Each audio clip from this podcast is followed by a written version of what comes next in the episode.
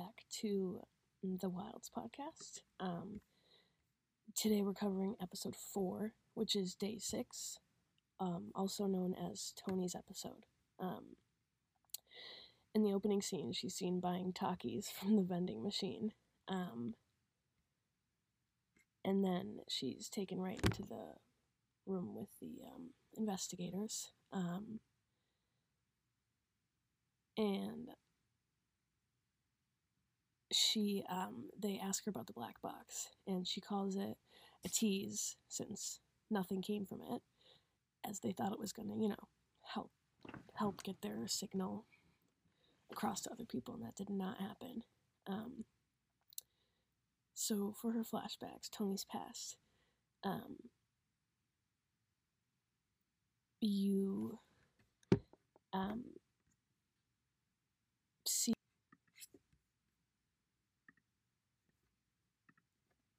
So on the island, they find a bag of Takis, and there is an entire group debate over it, um, to the point that they create a shelter building competition, shelter building competition, sorry, and whoever wins gets these Takis.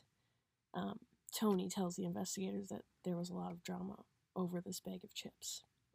Um, the competition begins, and the women are picking their teams. The game is simple build a shelter by sunset. Um, and then we switch to a flashback, which shows us that Martha and Toni are good friends at school.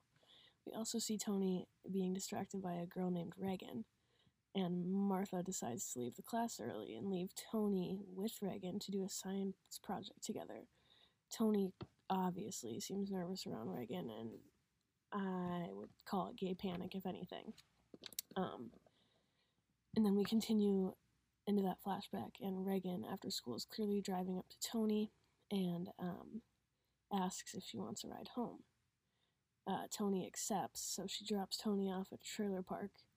Um, and before getting out of the car, Toni explains that she lives with a foster family as her mother is in and out of rehab. Um, Regan starts singing a song, and Toni is enchanted by her. Um, suddenly, though, the foster brother vandalizes Regan's car by throwing like a, an egg at it. Um, and Toni gets out and gets mad at him. But when she gets back in the car to apologize, um, Regan kisses her.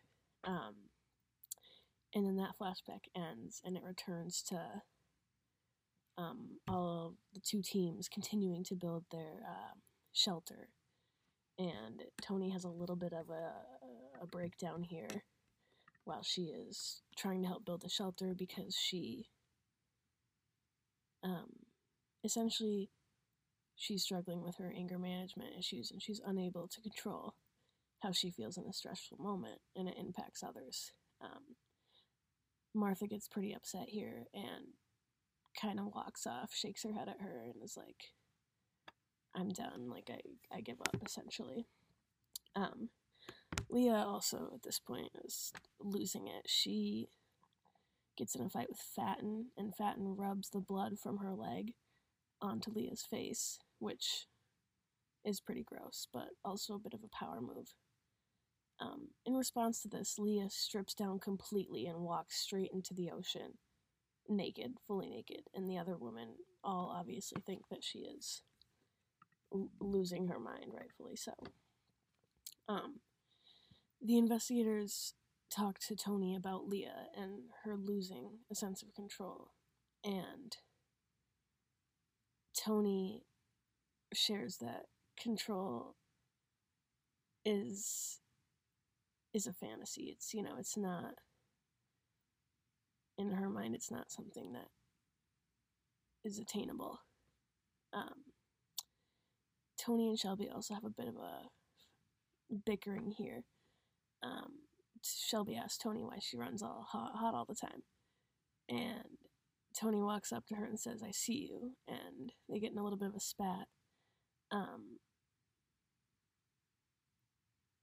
and it's not really made clear what their issues are with each other.